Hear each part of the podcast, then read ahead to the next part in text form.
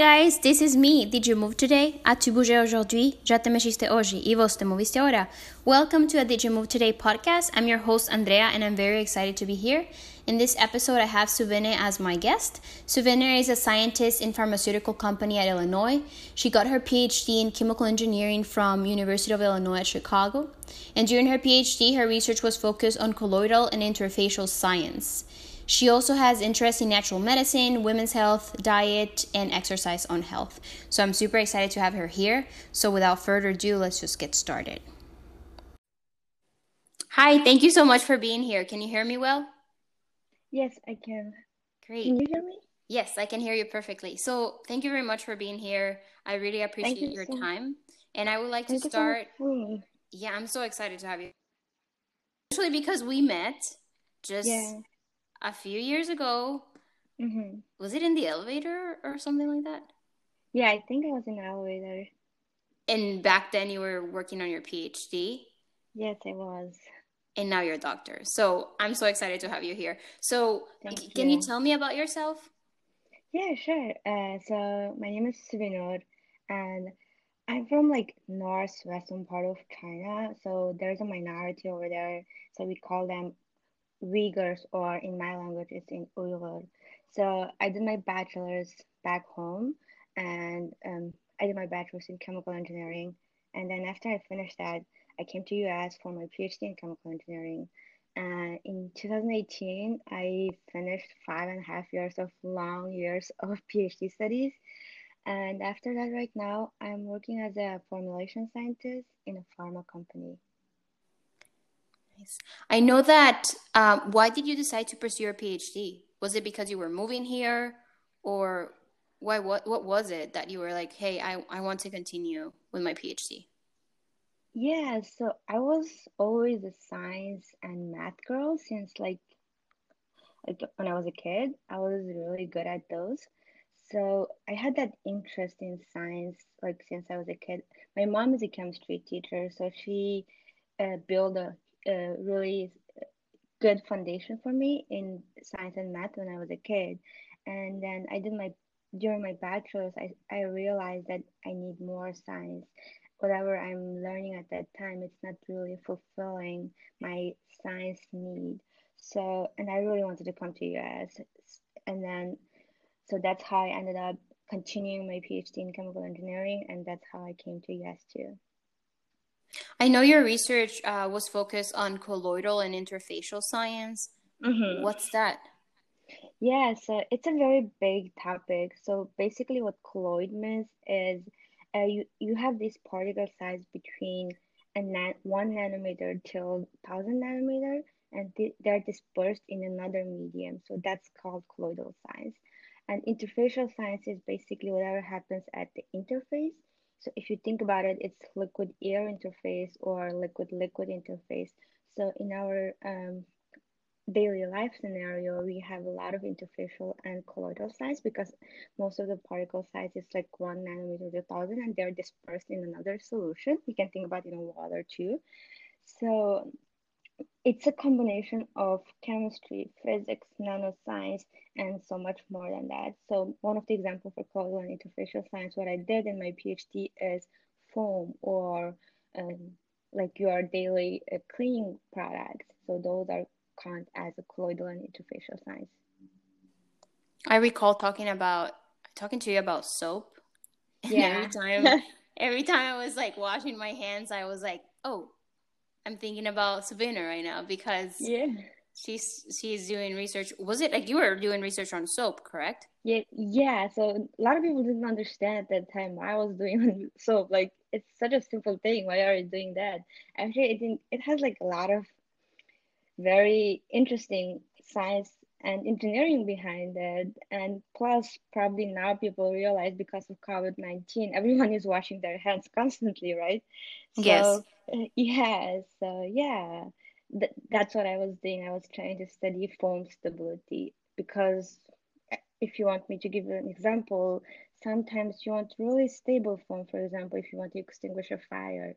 But when you're washing your hands, you don't want the foam to stable like extinguish a fire, right? So there was something that controlling that. So I was trying to study that. Even even breads, it's called solid foams because you will see very similar behavior in bread um, as the surfactant or the foam solution that you're using. Now that makes, that makes me think of I don't remember if I asked you this question in the past, uh-huh. but is it you know how sometimes when you wash the dishes or you wash your hands, there's more there are more more foam coming, like more bubbles. Does mm-hmm. that mean that the soap is better than no uh, no soap that yeah.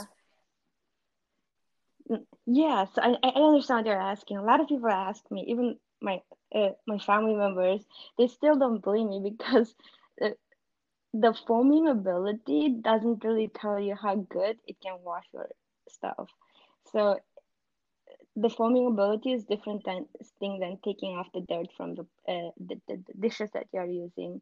So I was uh, in a conference a couple of years back. So there was a professor who's collaborating with L'Oreal, and they were uh, he was from uh, uh, Paris, so he was trying to study two uh, shampoo. One of them it makes really good foam, and then the other one it the foaming ability is not that good. And he was trying to see which one washes your hair better, and it turned out that both of them actually it's it's the same. It's just as we are people, we like that uh, the feeling of touching the foam. And we feel like we are really washing when we see the foam. But actually it's not. Yeah. That's right so what what kind of soap do you use? I try to use more natural ones because as a chemical engineer, I really know what's they're, what they're adding into the soap and then those cleaning products. So I try to use more clean products and more natural from the our nature. yeah. Now I want to switch gears and talk a little bit about programming and sure. MATLAB and motion capture and all those things that for some of us, they can sound intimidating at the beginning of mm-hmm. grad school or yeah. even undergrad. I know a lot of people that are undergrad students that are even in the engineering department, yeah. more so in the engineering department, that have to get familiar with a lot of programs. What can you tell me about it? Yeah, so in terms of the programming, initially, like I was that girl that was always com- like assuring people, hey, I don't like programming, you know, like I don't want to touch about like touch things about that. I don't want to do anything about programming. So that's what I did in my whole grad undergrad. And you know, things catch up with you um, if you keep telling like that. So in my grad school, it turned out my research is heavily involved with programming, especially with the MATLAB image analysis. So initially, I was literally struggling because I didn't know what to do but since it's my research, it's my duty to learn it. So no one really taught me how to do the programming. So I had a one guy who's like ahead of me in, a, in my PhD. He just gave me some codes and he said, you can learn from there. So I started Googling line by line. And then after years, actually, I really liked programming right now. So initially, if you don't like it, that doesn't mean that at end you won't. It's just you are not really understanding uh, what that language is. So once you know how to do that, you will start liking. I think that's how all the uh, learning process is. That's what I'm seeing during teaching too. Like if you don't like one subject, so you feel like it's hard, you can't do it. But once you understand that, then you are like, oh, okay, now I really like it. So now I love programming because I feel like I'm talking to someone in their language and I'm learning their language. If, if you understand what, what I mean, you know? Yes. So it, it, I think it's just a process. If, if you just have your patience um, and try again and again, uh, you'll get to there. I hope now I let's talk about your question. Yeah. Yeah, no, you definitely answered my question. Yeah and the thing is that even if we don't want to use it, we have to use it at the end of the day. The majority of research, I mean, I don't know if the majority of it, but a lot of research requires some type of programming. Yeah, in, when I was when I started, I didn't know anything about it. Um, but now after five and a half years, I can say I'm very uh, good at MATLAB. So it's just you need to learn step by step, and a lot of uh, resources are available online you know uh, it and it's free so you can just google anything about if you're learning matlab java or um, Python, any any language, there are a huge amount of resources on the internet that can help you a lot. I know you mentioned that you uh, teach students. Yeah. And I think that's very awesome. I mean, I know Thank we already you. talked about that, but I yeah. I think that's great because you're also teaching people about science and how to love science and also helping them out with their exams in high school. Mm-hmm. And so I want to know more about that. How did that even happen? I mean, you were you finished your PhD mm-hmm. and then and then what happened? Um during my PhD I did 4 years of teaching assistant yes. TA. So um I really like teaching other people. Especially about what I know and I want to benefit them, you know. And after I finish my PhD, I feel like I still want to do that part of my um, life during grad school, even though it was really hard to balance TAing and doing research, but it's, it was like the part for me that I can really enjoy. So I don't want to lose that. So after I finished my PhD, I continued teaching in another place. So the reason for that is I hope I had someone like me when I grew up, someone who can inspire me, um, like because all the figures that I see in engineering as a scientist is a man. You know, I, I don't I didn't see that much women. Plus, I grew up in a place that we don't see that many scientists. So, if I had someone like me, maybe I would end up in a different place. So, I, if someone can inspire little girls, you know, um, that's what I really hope. What I'm doing as a teaching, if I can inspire one, two girls uh, by doing this, that would be a huge accomplishment for me. So um, that's the reason why I really enjoy teaching because students start asking you how you got to there, and then uh, every time they get a problem, I get excited because of that because now they understand they're not gonna afraid of that. So um, yeah, and then a lot of girls they're afraid of math and science, uh, but I want to remove that barrier for them because it's not hard. If a guy can do it everyone can do it actually there's no gender barrier in math and science. I love that. I love Thank that. You. and i feel like i feel very um, related to that in a way because mm-hmm.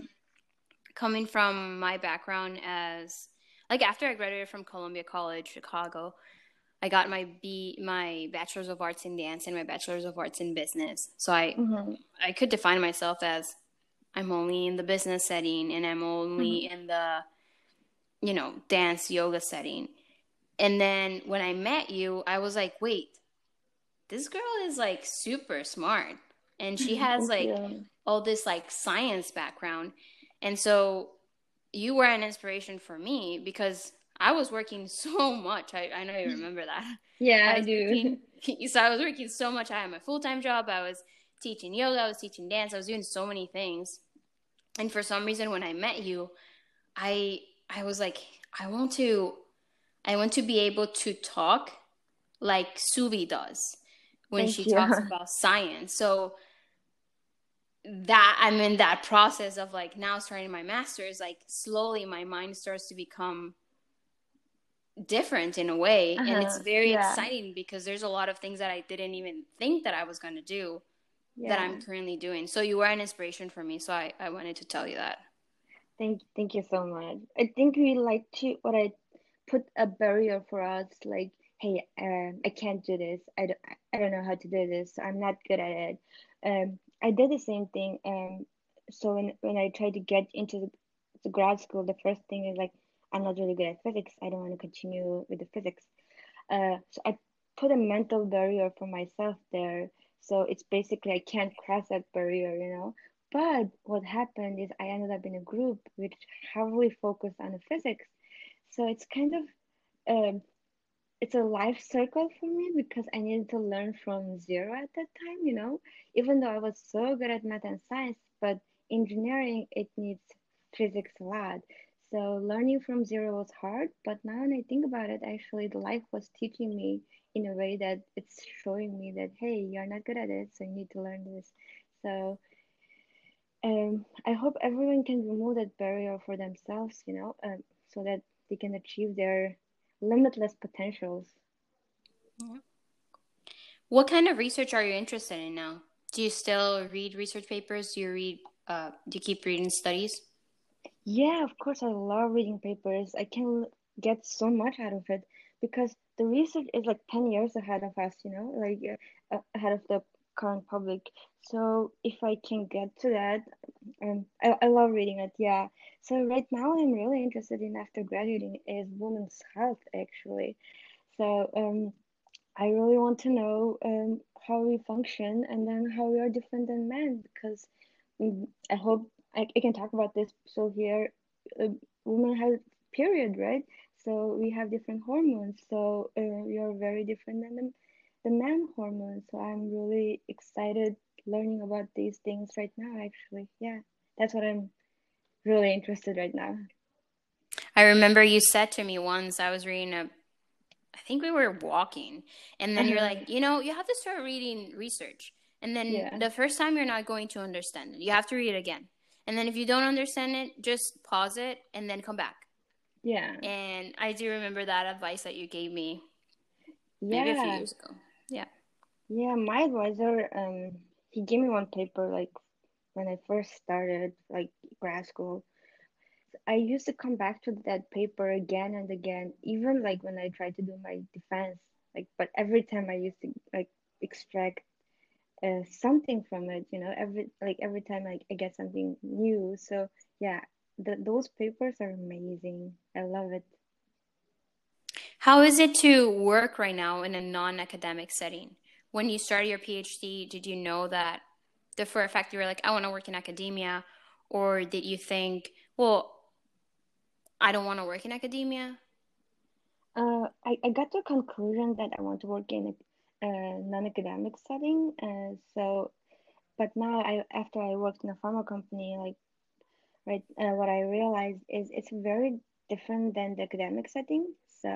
One of them is it's business driven instead of science driven. So in academia, you will give a pro- you will get a project and then you take your time to probably five years to really figure that out, really get really deep into the scientific part of it. But in non-academia setting, what really matters is the financial part, whether that, that can uh, be business for the company because the company needs to support the whole employee over there, right? And, and plus make some um, benefit out of it. So it's more like business driven, so financially driven. However, in academia setting, it's more science driven. Nice. I think that's yeah. the biggest difference that I see right now. Yeah. Would you? So this brings me back to my my other question. Um, I think you just made a really good point. I, I never thought about it. So one mm-hmm. is like business driven, and the other one is more scientifically driven. Mm-hmm. But how about the fact that when someone is in academia, mm-hmm. to be a professor, you have to almost like work so much to get tenure and mm-hmm. work so much to you know for the IRB for mm-hmm. the NIH to get your paper accepted do you think mm-hmm. that that will still be financial or more about connections? Um that one in academia first you need to get you need to prove that your scientific ability. Then after that you will start getting the grants from that right? You yeah. but if you really like the subject of, out of it working is like i don't think that can count as a work. It's gonna be your like daily i don't know how to call that. You know when you really like to do stuff you really don't think as that one as work. So people who went to academia i would think that they are they really like the subject that they are doing they really like the research that they are doing. And in terms of the financial part you're you need to support your uh, students right? Because yeah. you also need to live so that that's hard for a lot of professors. So that's the part that I, I was really afraid and because I didn't want to get um get too deep into there uh, in terms of financial part because it's very competitive in academia you know? So yeah I think um it for those who went to academia I would believe that they really like what they're doing. So that's the reason why they went and then that's the reason why they're willing to spend that much time in a scientific part. Otherwise it, it's hard for others you know if you don't like what you're doing Is there anything that you would like to share? If you could go back to when you were in grad school, or if you could just go back, like this years that you've you've learned so much. Is there anything that you would do differently? Mm, I would say no because um, I learned a lot. I came to US and I came directly to grad school, and uh, I didn't know anything about the culture here. But five and a half years, I learned everything in grad school. It was very tough, but in a short period of time. Maybe it's a very long period of time for others, but for me, I would say it's a short period of time. Um, I learned a lot from it. So um, I'm not gonna regret anything. I think it's just an experience for me. Thank you very much for your time. I have two more questions for you. Sure. And my first question is Did you move today? Um, today, actually, today is my rest day. So I, I was telling you before that I, I, I right now I'm really focusing on a woman's health, right? So yeah. I was reading a book called In Flow. So it talks about how women should move uh, with your cycle uh, because cycle has four different periods.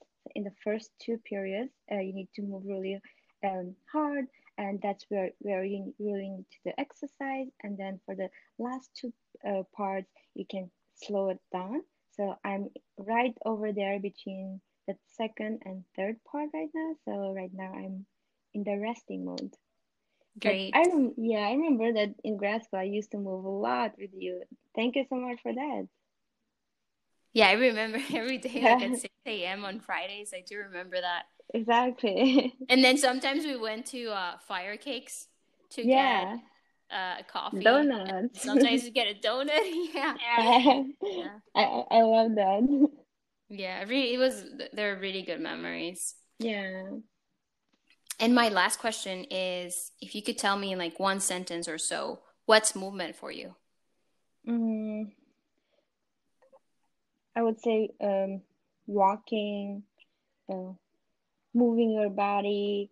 It's not only about the exercise, it's about everything in your life, actually. The, the movement, uh, uh, what you're thinking is a movement too, and what you're experiencing is a movement too. So I think it's everything is connected for the movement. Yeah. Where can we find you? Where can we connect with you? Uh, you can you can follow my Instagram. My Instagram is uh, S U B I N U R and I L S H A T. I hope I remember that. I don't use social media that much, but I will try to keep up on that.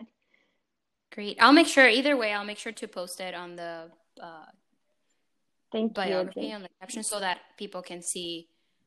They can, you know, check your yeah, yeah. Thank you your so handle. Much. So we thank you very much for being here. Again, I already told you like I really appreciate your time. Thank you for being an inspiration for for people and and especially for me because yes, I was already working full time and doing all these things, but at the same time I was like there is something else that I have to like she's so smart. I I want to learn more and one day be able to talk like you. Thank you. I'm glad um I inspire you that's what really meant like means success for me. Thank you. Yeah. All right, guys. I hope that you moved today. And if you haven't, you still have a couple of hours. And I'll see you in my next episode. Bye.